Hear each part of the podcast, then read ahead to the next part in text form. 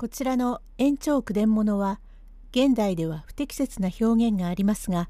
作品を尊重して読みますことをお断りいたします。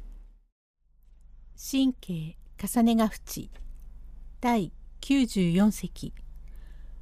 宗官はどうしても兄と姉の敵を討ちたいと、和尚に反対されても行くと言います。用語解説。アジ。梵字の最初の一文字。塚崎村観音堂へ因果塚を建立いたし、観音寺の和尚道音がことごとくこの因縁を解いて回向をいたしましたから、村方の者が寄り集まって餅をつき、大した背書きが収まりました。かくて8月18日、背書き祭りをいたしますと、観音寺の弟子宗官が北条の前へ参りまして、旦那様、いや、宗官か、なんじゃ。私はお願いがありますが、旦那様には長々ご厄介に相なりましたが、私は羽生村へ帰りとうございます。どうも貴様は剃髪する時も嫌がったが、出家になる因縁がないと見える。なぜ羽生村へ帰りたいか。帰ったところが親も兄弟もなし、別に知る者もない哀れな身の上じゃないか。よし、帰ったところが百姓になるだけのこと。実動しても出家は遂げられんか。はい、私は兄と姉の敵が討ちとうございます。これ、こないだもちらりとそのことを聞いたから、音助にもよう宗官に言うてくれと言いつけておいたが、敵討ちという心は悪い心じゃ。その念を切らんければいかん。執念してあくまでも向こうを恨むには及ばん。貴様の親父を殺した新吉夫婦とおふくろを殺した奥間菊には長らく出家を遂げて改心したが、人を殺した悪事の報いは自滅するからうつがものはない。迎えで死ぬものじゃから、その念を断つとこが出家の修行で、あくまでも恨む執念を切らんければいかん。それに貴様はいくつじゃ。12や13の小坊主が、相手は剣術使いじゃないか。みすみす返り討ちになるは知れてある。出家を遂げればその返り討ちになる因縁を逃れて、亡くなられた両親やまた兄嫁の菩提を弔うが、死なれた人のためじゃ。え？はい、毎度北条様からご意見を伺っておりまするが、この頃は毎晩毎晩兄さんや姉さんの夢ばかり見ています。ゆうべも兄さんと姉さんが私の枕元へ来まして、新吉が敵の隠れ家を教えて知っているに、お前がこうやってべんべんと寺にいてはならん。兄さん姉さんも草場の陰で成仏することができないから、敵を打って浮かばしてくれろと、ありあり枕元へ来て申しました。実に夢とは思われません。してみると、兄さんも姉さんも迷っていると思いますから、敵を打って罪作りをいたしますようでございますけれども、どうか二人の恨みを晴らしてやりとうございます。それがいかん。それは貴様の念が切れんからじゃ。普段敵を討ちたい。兄さんは恨んではせんか。姉さんも恨んではせんかと思う念が重なるによって夢に見るのじゃ。それを仏書に睡眠と説いてある。睡はうつつ、眠は眠る。手前は眠ってばかりおるから夢に見るのじゃ。敵討ちのことばかり思うているから迷いの眠りじゃ。それを避けるとこが仏の説かれたかねていう教えじゃ。元は何もありはせんものじゃ。真言のアジを考えたらよかろう。この寺にいてそのくらいなことを知らんはずはないから諦め。はい、どうしても諦められません。長らくご厄介になりまして、誠に相すみませんが、敵討ちをいたした上は出家になりませんでも、きっとご恩報事をいたしますから、どうかおやんなすってくださいまし。立ってやってくださいませんければ、お寺を逃げ出し、黙って羽生村へ帰ります。いやいや、そんならば無理に止めやせん。皆因縁じゃから、それもよかろう。やるがよかろうが、しっかりした助太刀を頼むがよい。先は立派な剣術使い、ことに同類もあろうから。はい、親父の時に奉公をしたもので、今江戸で花車という強いお相撲さんがありますから、その人を頼みますつもりで。もしその花車が死んでいたらどうする。人間は老少不常じゃから、昨日死にましたと言われたらどうする。人間の命は儚いものじゃが、ああ、仕方がない。行くなら行け。じゃが、首尾よく本懐を遂げて、念が切れたら、また会いに来てくれ。と、このような心持ちで、親切に申しまする。これが、お別れとなるかもしれません。誠にお言葉を背きまして、相すみません。いやいや、念が切れんと、かえって罪になる。これは小遣いにやるから持っていけ」と3年この方世話をしたものゆえこのように思いまして和尚は槍友長るのを立ってというので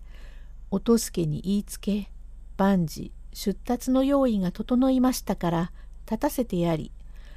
ようやく5日目に羽生村へ着いたしましたが聞けばうちは空き家になってしまい作右衛門という年寄りが名主役を務めており助けは北坂の村外れの土手下に一人暮らしをしているというからやってまいり「助けさん助けさん助けじいや」「あいなんだ坊様か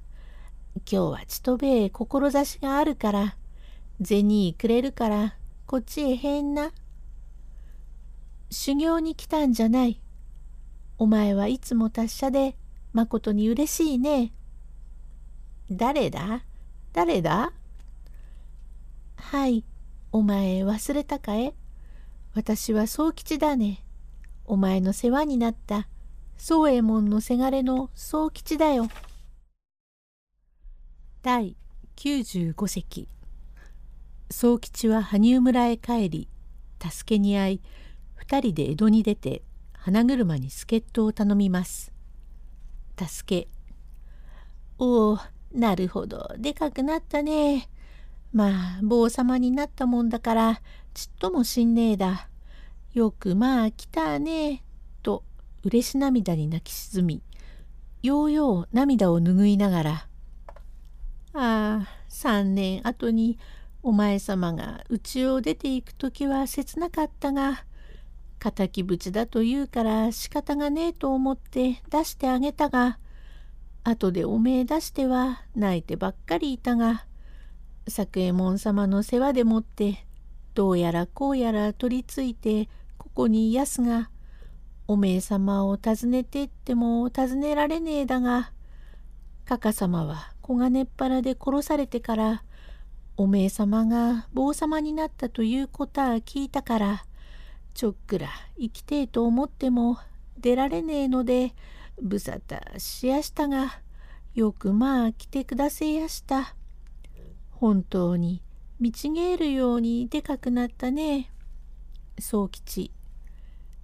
じいや、私は和尚様に願い無理に暇をいただいて兄さんや姉さんの敵が打ちたくってきたがお父さんおっかさんの敵は知れました」と奥間比丘尼の懺悔をば新吉夫婦が細やかに聞き、ついに三人とも自殺したところから、村方の者が寄り集まって因果塚を建立したことまでを話すと、助けも不思議の思いをなして、これから作右衛門にも相談の上、敵討ちに出ましたが、そういうところに隠れて泥棒をしているからには、同類もあろうから、わしとお前さんと江戸へ行って、花車関を頼まんと。やがて、助けと宗吉は江戸へやってまいり、花車を頼りて、この話をいたして頼みました。この花車という人は、おいおい出世をして、今では二段目の半ばまで来ているから、師匠の源氏山も出したがりませんのを、義によってお暇をくださいまし。前に私が奉公した主人の宗右衛門様の敵討ちをするのでございますからと、義によっての頼みに、源氏山も特進して、めでたく出立いたし、日を経て、かの五助街道へかかりましたのが、10月半ば過ぎた頃、もう日暮れ近く、空合いはどんよりと曇っておりまする。三人はどっとと急いで、藤ヶ谷の明神山をだんだんなだれに登ってまいりますると、樹木生い茂り、昼でさえ薄暗いところ、ことには曇っておりまするから、ようよう足元が見えるくらい、落ち葉のうずもれている上をザクザク踏みながら、花車が先へ立って向こうを見ると、やれ果てたる社殿があって、ずっと石の玉垣が見え、5、6本の高い木のあるところで、ぽっぽと焚き火をしている様子ゆえ、あすこらが隠れ家ではないかと思いながら、脇の方を見ると、白いものが動いておりまするが、なんだか遠くでしかとわかりません。花車。助けさん、しっかりしなせえ。助け。もう、めえったかね。わしはね、剣術も何もしんねえが、この坊様に怪我させたくねえと思うから、一生懸命にやるが、あんた、しっかりやってくだせえ。花車。わし、神明様や、明神様に誓いを立ててるから、わしが殺されても構わねえが、坊様に怪我させたくねえ心持ちだから、お前、度胸を据えなければいかんぜ。度胸を据えてる心持ちだけんども、一人でに足がブルブル震えるよ。気を落ち着けたがええ。落ち着ける心持ちで力入れて踏ん張れば踏ん張るほど足震えるが、どういうもんだろう。わしこんなに体震ったことはねえ。4年後に怒り震ったことがあったがねえ。その時はいくら上から布団をかけても震えたが、ちょうどその時のように体が動くだ。はてな、白いものがこっちへ転がってくるようだが、なんだろう。助さん、先へ立って行きなよ。冗談言っちゃいけねえ。あの林のとこに悪者が隠れているかもしれねえから、おめえさん先へ行ってくんねえ。と言いながら、やがて3人がかの白いもののところへ近づいてみると、大杉の根型のところに一人の僧が真っ裸にされてくくられていまして、脇の方に傘が投げ出してあります。第96席へ続く。